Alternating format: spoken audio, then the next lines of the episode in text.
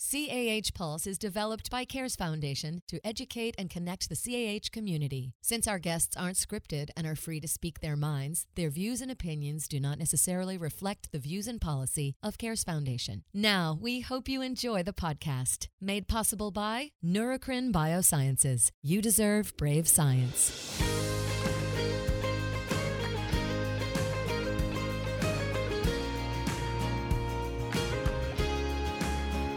Hello, everyone, and welcome to CAH Pulse. I'm Stephanie Erb, actress, and I also have a child with CAH. And with me is my co host, Dina Matos, Executive Director of the CARES Foundation. Hello, Dina. Hi, Stephanie. We're here to share patient journeys so those living with CAH, including caregivers and loved ones, can gain insight and hope about living a full, happy life with this challenging condition. We're so excited to have Lindsey, who is our guest for today. Um, Lindsey, tell us something about yourself. Hi, um, my name is Lindsey. I am from the Midwest. I was born with classic CAH. It's been a part of my life for 30, 31 years. Welcome, Lindsey. How do you feel that growing up with CAH affected your perspective on life? Um, that's a, such a good question. I I agree with one of your previous guests that you had on that my maturity was affected. I was responsible for more at such a young age. I would also just say my my tolerance for being in a hospital or being at a doctor's office was it just seemed like my friends had not been through as much. Oh, most certainly they had not. yeah, those kinds of things were different for me. Yeah. Right, right. Did you grow up a typical kid with friends, you know, activities? Yeah, so I would say that growing up, I thought of myself as a very normal kid. I was very active as a kid, so I had broken arms and twisted ankles and bike ride accidents and stuff like that. When you were born, did they know what you had right away? Yes, so there was some confusion in the hospital um, amongst my medical team just with what was going on. 30 years ago, there was no testing prenatal. Right, there was no newborn screening for CH. Right. So whenever I was born, they were, you know, bumfuzzled about what was going on and they were um, going to send me home with no answers, which being salt wasting classic CAH probably would not have been a great situation. Right an intern for the doctor that was on the floor at the time had caught it. She figured it out, cracked the code before my parents left the hospital. Wow. This intern figured it out. Correct. So we have some parents who are helicopter parents and some parents that go, you're going to have a typical childhood and uh, we're not going to worry about it. What, what was their attitude with you growing up? I don't remember having like this big talk or anything. Um, I think it was just part of life taking medication. Right. And that was kind of my first thought of like, my brother's not taking this stuff. And, you know. When did you know that you had CH? Did your parents tell you at some point when you were old enough to understand what it was? I knew at doctor's appointments that we were saying the words congenital adrenal hyperplasia. So I knew that. But I mean, the conversation's so big and there's so many uh, intricate parts of what it all entails that it, it wasn't age appropriate. So, okay. I would say my parents were maybe the opposite of helicopter parents. They wanted me to be very, very normal. But I think a lot of what was happening was happening behind my back. conversations with teachers or conversations with school nurses were happening with me not in the room to keep you safe. Right, right. Yes. Conversations yeah. about what to do when X happens or, you know, those kinds of conversations. And as a kid, I just felt normal until, you know, I end up in the hospital for a week with the flu when my friends are thinking, I had the flu last week and I didn't go to the hospital, you know? Yeah. Did did you have injectables at school in the, you know, school years? Did someone have injectables for you for emergencies? I do have one now, yes. Um I think I was just left so in the dark, but at 7 years old that may be the appropriate thing to do. You know, I feel like as a parent of a CH kid, there is no appropriate thing to do. There's just what right. you do. Yeah. Were you having a lot of adrenal crises or w- were they few and far between? Yeah, so I would say maybe one or half an adrenal crisis per year. In the initial talk with my parents, um, I had been in the hospital for a couple weeks post birth, and my endocrinologist had told them expect about a week a year in the hospital, maybe to just prepare them for what they were up against. Yeah, I feel like at that time, probably they didn't even know. There's a lot of medical guessing going on early on with CAH that now we have better answers for, thank goodness. Right. There wasn't a lot of education. Yeah. Right.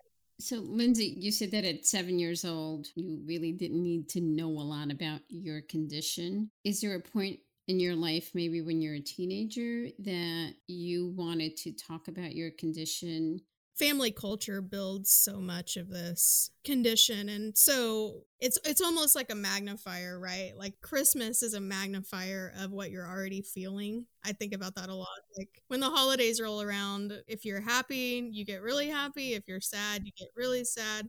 So i feel like with the cah condition it was a magnifier of how my family treated normal everyday things Yep. So I had a surgery at 12 years old. It was pretty massive surgery. I was in the hospital for five days. I don't remember much, but I do remember the conversation was this will be a surgery that you will care about later in life. And that was really it. And so yeah. when you're seven, you're just on the playground at recess. But then at 12, you're adjusting to prepubescent years. Mm-hmm. There's just so much more going on. Um, I feel like there are age appropriate conversations to be having with your kid. Did those conversations happen? I would say you? mostly no. Did you ever get a book on CAH or any kind of literature on CAH and the various issues that can occur? Oh, no. no, none of that. Not no. even when you were in your late teens? No. There was nothing? No, no, no, no. There was nothing like that happen. Got it. So, how did the fact that those conversations weren't happening, how did that make you feel? That really didn't hit me until probably mid 20s when I thought, I mean, these were questions I was asking myself. What has happened? What's going to happen? And I feel like if I had any advice for parents, it would be create that relationship outside of CAH that like be a safe place outside of the conversation of CAH mm-hmm. and then that will all follow. Yeah. Lindsey, did you go to college? I did go to college. I ended up going to college on a softball scholarship. I played softball and basketball growing up. cool. I was very devoted. So, you know, yeah, just normal life stuff. And did you find that when you went to college, I assume away from home, that you had to sort of up your awareness of CH? Yes and no. um, I feel like in the conversation with my parents about college, there were some concerns. So I ended up going to college about 45 minutes away from home within driving distance. I had some options in other parts of the country and uh, was discouraged from those. And I don't feel like I've been shorted or I don't feel like I missed out. Were you discouraged by your parents, by your doctors? Who discouraged you? By my parents specifically. And as contrast, I live in LA and my kid is in Ohio at school and there's not a lot of CAH experts in Ohio either. Mm. So it's been a little nerve wracking. My kid doesn't listen to anything I suggest. So it's like, I'll do the opposite. So I should have used reverse psychology, but I didn't. That's what they had to do on my brother. Yeah. so, Lindsey, are there, when you were in college, were there a group of friends who knew that you had CAH that kept watched your back? Um, I would say I was really, really fortunate to land a roommate that ended up turning into my best friend. Um, and she, she was a nursing major. Oh, cool. and I said, okay, here's your here's your practice in between classes.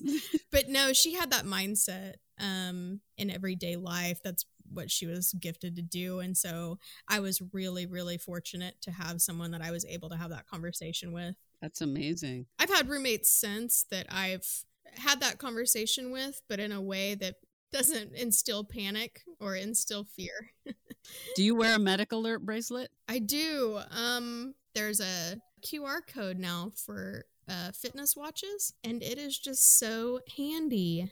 Would an EMT, for instance, if you were in an accident, be able to see that? Would they know what it is? Is it like So on the outside, it's a band and it says my ID, and there's a medical uh, symbol. They scan that and they see all your information pop up. So, were you discouraged from like alcohol and some of the partying behaviors that happen in college? I just don't drink in general. so, what a quick way to dehydrate me and then me be in a medical situation. Exactly. Exactly. right, right? Well, that was smart of you to to avoid that. Lindsey, you you were giving us some advice for parents, which I think was great. Can you elaborate on that? What other advice would you have for parents? Yeah, um, I would just tell parents that at the baseline, I think we can assume that our kids are going to have questions. If you could address those before they have to do that. Before they fester. yeah, I would say that I had questions that weren't answered. I actually had a really big CAH talk with them spring of 2023 Well, that's recent. when I was 30 years old. And that was the first time we had a mediator there, just someone that I had talked to more closely than my parents about these issues. And That's awesome. That how did you find this contact? um it was a friend. There had to be, you know, years of questions and concerns that led to that conversation. I think it was a generational things are taboo. So secrecy. Yes. Right.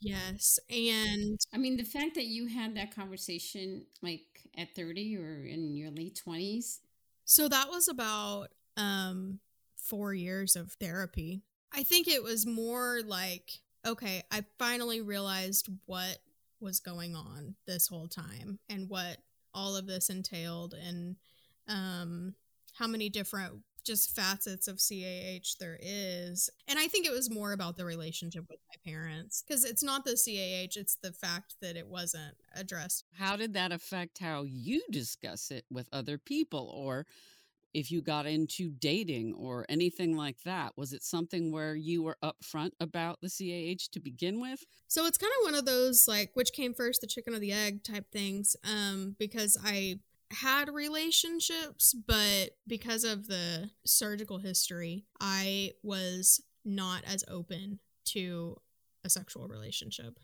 So you talked about a surgery at 12, but did you have surgery as an infant, as a baby? Yeah, so I had a surgery at 10 months old. When I was born, my dad just told me this last spring. Him and the doctor were standing there, and he said, Male or female, I want to do right by this human being, um, whatever that means. So they did a DNA test, sent it off to a lab. Four days later, it came back, and they found out I was a female from the DNA test. So from there, the plan was kind of drawn out by the medical team at that point. Right, right. So it requires, you know, highly specialized. So at early 30s, currently, I need another surgery. So at 10 months, I had one, and then the kind of the explanation I've been given from endo- my endocrinologist currently is that early 90s, the the medical opinion or the goal was aesthetic. And so Well, that was kind of the is getting approach. there, Um, and now at you know 2024 the medical opinion is function and so that changes a lot about how you approach a patient obviously In the 90s, if you were in a place where you were getting care from an expert, that would have been the case then. You know, they're looking at function and your, you know, prospect for fertility if you ever decided that you wanted to have children. But there's still a lot of, you know, doctors who don't understand because it is not something that's done every day and it's a highly specialized surgery. Yeah so i don't know the doctor that did my surgery was from my city so i don't know if there was an expansive search done for an expert um So you're saying now that you require further surgery, are you seeking an expert? not currently um i'm just not there So you're you're waiting for when you Right. feel that the time is right. potentially financially Right. From what I've heard, it's optional.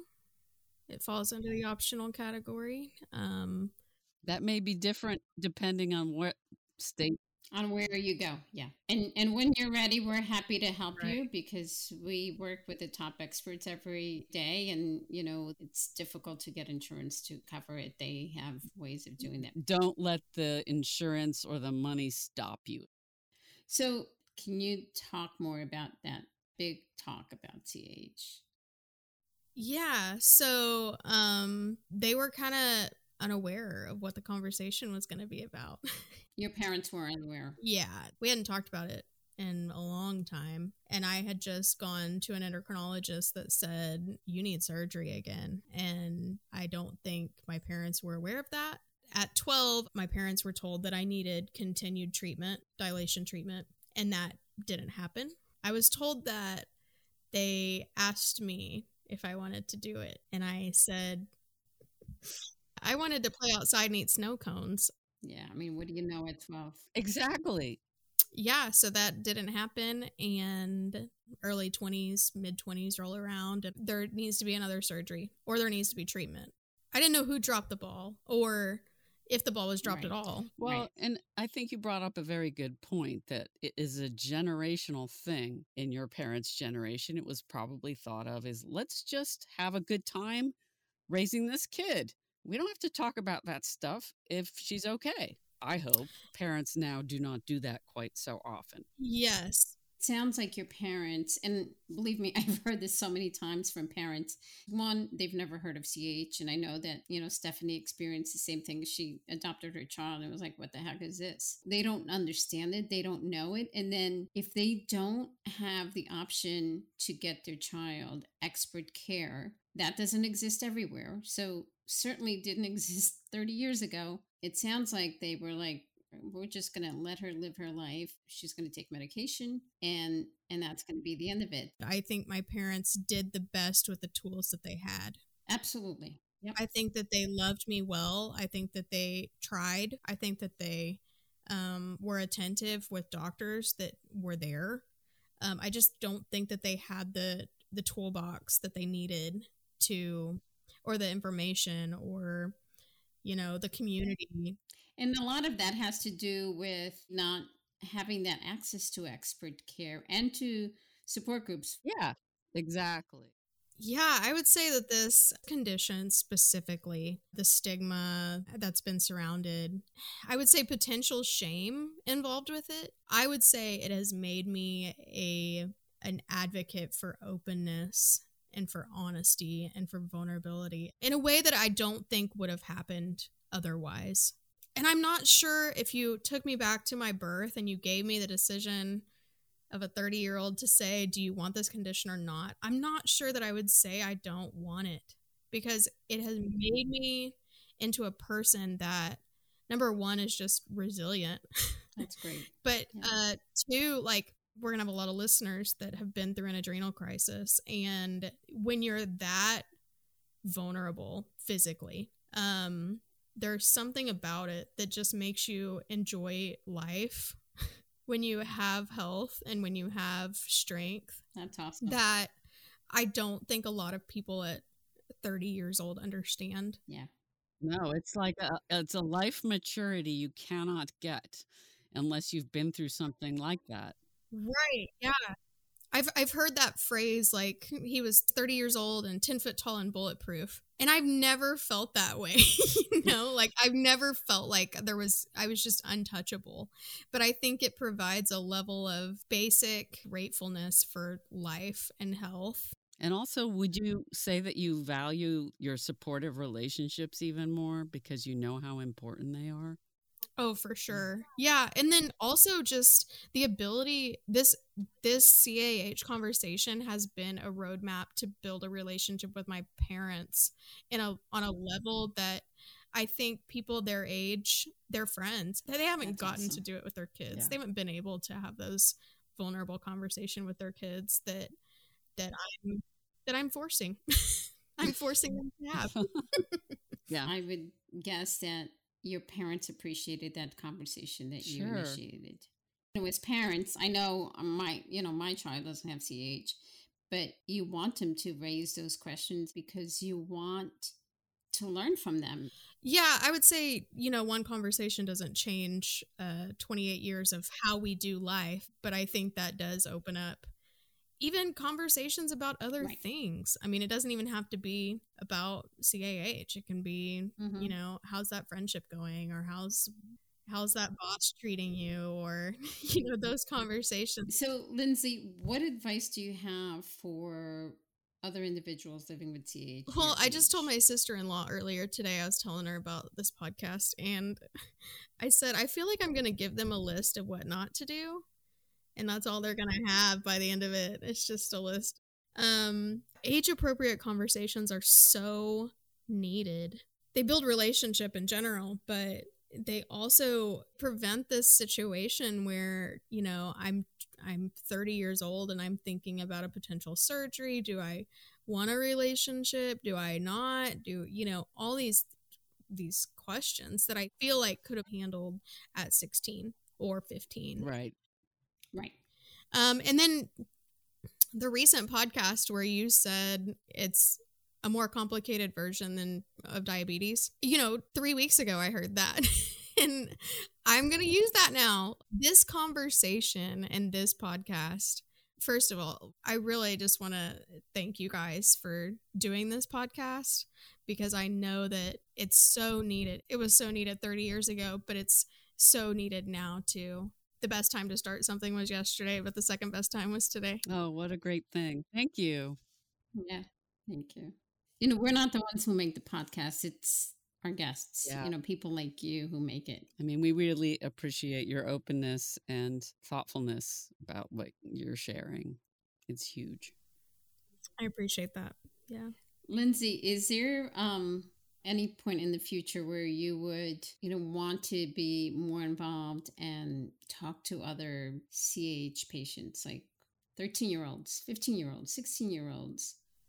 Yeah, for sure. Um, pretty recently, actually, I I had overheard a lady that I was taking a class with, and she was telling someone sitting next to her that her dog was just diagnosed with Addison's disease.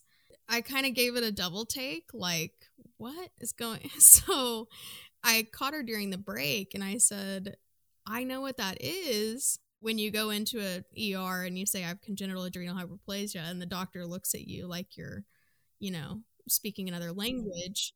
Like you have three heads. Then you yeah. say, well, it's kind of like Addison's disease. start there and then drill it down. And so I had told this lady that. And then happenstance, someone at her husband's work had a baby with congenital adrenal hyperplasia. Wow. No way. Yeah. And so pretty recently, I've just been um, talking to her about it. Good for you. I mean, really, right now, you know, she's an infant. So I'm giving her really practical stuff like doctors' names and. Well, make sure you refer them to CARES. There are other things that, you know, they will need. And um, I'm sure you're familiar with our support groups and, and the calls yeah. that we have on a regular basis and the ones that meet you know, every month. The other ones are a little bit less frequent are for parents of newborns up to like age five. So um, it's great that you're there for them. It takes a village to raise a CH child. So the more people they're exposed to, but yeah. that's yeah. just amazing that, you know, you were in the right place at the right time. It was meant to be that you had this conversation with this woman and now you're able to support her friend. Mm-hmm. You know, I think back, my, I think my parents needed a village and it just wasn't there. Yeah. It wasn't there, yeah, at that time especially.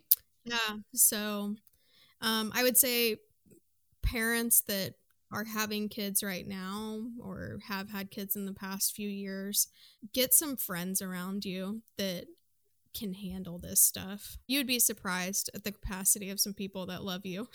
and then also don't be afraid as as your children are growing to get them resources that are not you there's always those conversations that they're willing to have with another mentor or you know big brother big sister type role in their life that they aren't ready to have with you yet and I think that outlet has been great for me in the last 10 years. No one person could carry this all on their own. We all need community for so many different things in life, but yeah, CAH is one of them. CAH has been a part of my story, but it's not my whole story.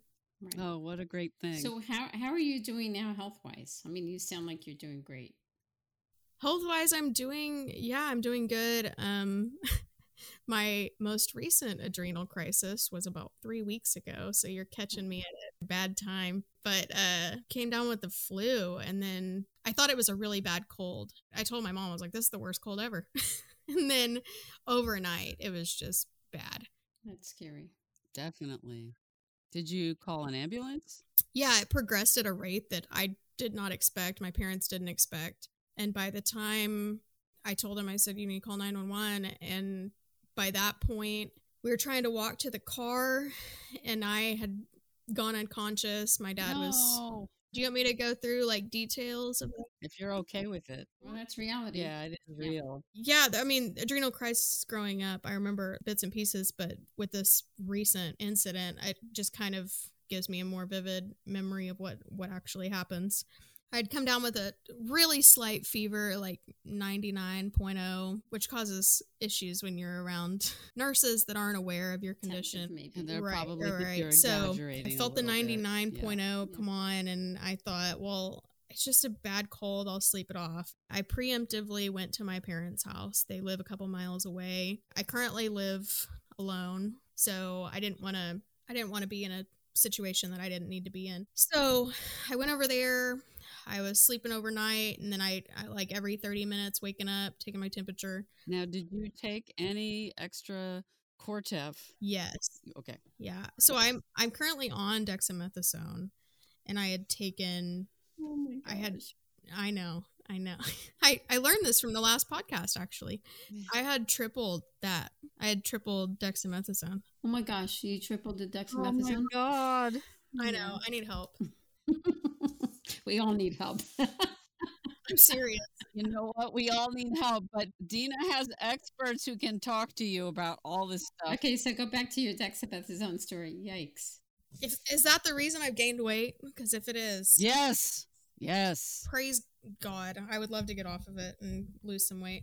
You can, you can. We can help you. You, and you really shouldn't. You shouldn't be on it for very long. Oh, it's been How how long? How long have you been on it? probably a third of my life. We need to talk. At Okay. least. Put this on the podcast. See if my doctor listens. Yeah. Yeah.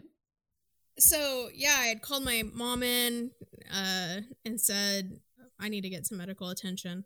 For me, I don't know how it is for um, other people. I I don't have anybody else that I know that has CAH, so it's kind of hard for me to compare. But for me, it's like seconds. There's a big difference in my how I feel based on seconds, and so I had I had sat up in the bed, and then it was just like someone needs to put shoes on for me and then it was I can't even sit up. And then it was I can't even keep my eyes open. If I could describe it anyway, it just feels like a deflated tire. Like I have no no energy. There's nothing. I mean, the energy. Do you find it? I know my kid finds it difficult to speak. I can't get answers. Yeah. Yeah. Um my mom has described it as like slurred speech and once she hears that, she knows or she can see it in my eyes for sure. Yeah, what's going on. At that point, my dad had made it to the bedroom and we were trying to walk out of the house with two people holding on to me and I remember saying something along the lines of I can't make it and then I woke up in the garage on the floor. A few minutes later the EMS gets there. I had actually felt better laying down and so felt, you know, I don't know if it's an you know, I don't know what medically is happening biologically. So no one in your family gave you the shot when you passed out. No. Okay. So they were waiting for the emergency team to give you the shot, maybe. Yes. And then Okay. since then, I've researched the state that I live in. Actually, I got this from the CARES Foundation uh, website. The state that I live in does not keep this shot on the responding vehicles, and they also won't give it if you have it. So, Yeah. That's something that we've been working on and we continue to work on it. Lindsey, if you, you know, were interested in doing that, we can help you, you know, talk to the right people and get that rolling where you live. The first thing we advise you to do, and I don't know if you've done this, is go to your local EMS station and say, look, I have this condition. And first of all, you need to flag my house or my parents' house and even your job location so that they know if they get a call, you're someone with adrenal insufficiency and you need attention immediately and they need to take you to the hospital and, and tell them what's what's going on with you. So yeah. But go, go back to your story. Sorry. So now you are on the floor of the garage and uh you are feeling a little better and what happened feeling a little better. I wake up to my parents passionately telling 911 what's going on. Since then i've we've kind of cleared up some language too i think when you talk to a 911 operator saying congenital adrenal hyperplasia over and over again. That's not it as the kids would say. You have to simplify it. Uh, steroid dependent.